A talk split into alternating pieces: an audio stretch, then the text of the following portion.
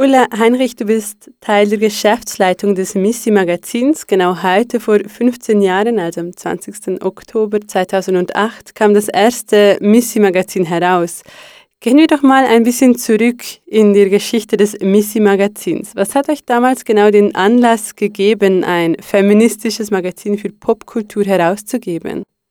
Ja, also ich war damals nicht dabei. Ich arbeite seit viereinhalb Jahren beim Missy Magazin, aber ich habe natürlich auch jetzt in meiner Position als Geschäftsführung, habe ich mir natürlich auch immer diese Frage gestellt und habe am Anfang auch die vier Missy-Gründerinnen, die ja auch immer noch unsere Herausgeberinnen sind, also mit denen wir auch eng in Kontakt sind, gefragt. Und prinzipiell ging es darum, Politik, Pop und Kultur aus feministischer Perspektive zu kommentieren. Also gerade in, in der Popkultur war es damals so, dass es, äh, dass schon anerkannt war, dass Popkultur wichtig ist für die Gesellschaft und dass es auch spannende gesellschaftliche Analysen über Popkultur geben kann. Soweit war man dann schon. Die Kommentare waren aber halt immer von so Dudes und die haben dann halt meistens die Werke ihrer Dude Friends im besten Fall kommentiert. Das heißt, da gab es eine ganz, ganz große Lücke auch ähm, an journalistischer Berichterstattung ähm, und auch an journalistischer Qualität, wenn es eben um die Werke von Flinter und von Frauen ging. Ja?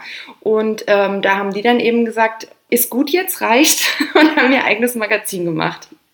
Der Feminismus wird ja momentan auch so ein bisschen von allen Seiten gekapert. Ihr als Missy Magazin habt aber schon vor zehn Jahren gesagt, es braucht so etwas wie einen intersektionalen Feminismus, also einen Feminismus, der eben auch beispielsweise Klassenfragen oder Fragen zu Rassismuserfahrungen ins Zentrum stellt.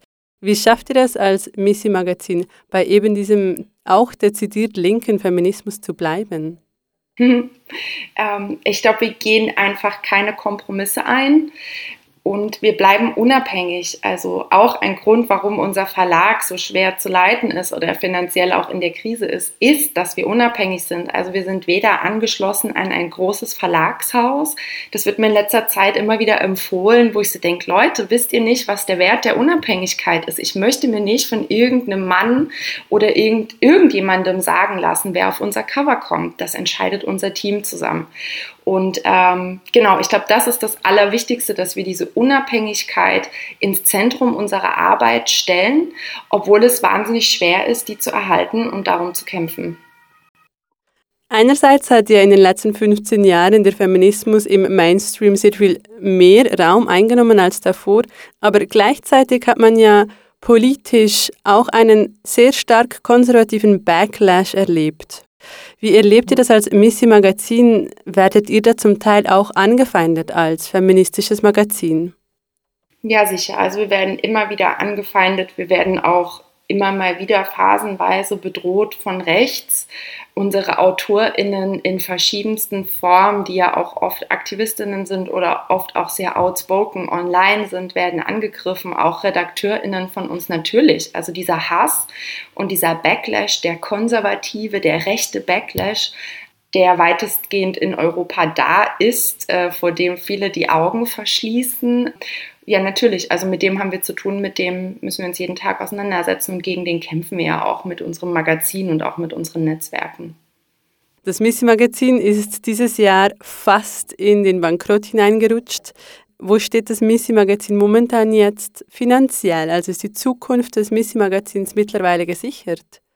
Ja, so halb halb würde ich sagen. Also wir haben jetzt durch unsere Kampagne und unseren Hilferuf, und das war übrigens wunderschön zu sehen, okay, Missy ist total gewollt, Missy ist mega relevant. Äh, wenn wir um Hilfe bitten, dann bekommen wir die auch.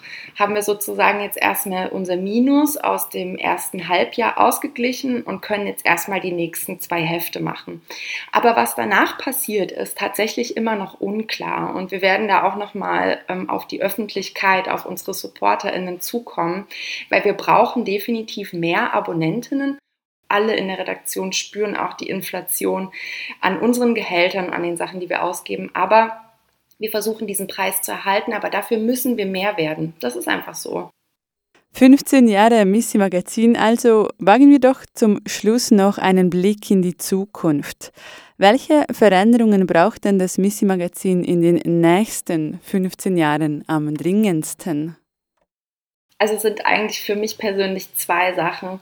Das tatsächlich Wichtigste ist mir, dass wir unsere Arbeitsbedingungen verbessern können. Also dass wir es schaffen, dass wir bei Missy eine vernünftige Entlohnung für die richtig gute Arbeit bekommen und auch für die gesellschaftlich wichtige Arbeit bekommen, die wir machen. Das heißt, das ist für mich echt das Wichtigste. Und sonst habe ich halt mega Bock. Ich habe eh immer Bock auf digitale Sachen. Ich liebe unser Printmagazin, aber ich würde natürlich total gerne so Cross-Media-Sachen machen, Videoformate. Ich glaube, wir haben da totale geile Potenziale, ey, schon allein unseren Podcast ausarbeiten. Die Leute lieben unseren Podcast. Wir haben einfach keine Kohle, den zu machen. Also ich denke, da liegt eigentlich ganz viel Potenzial bei Missy, auch in ganz unterschiedlichen Medien unterwegs zu sein. Und damit würde ich auch gerne bald anfangen.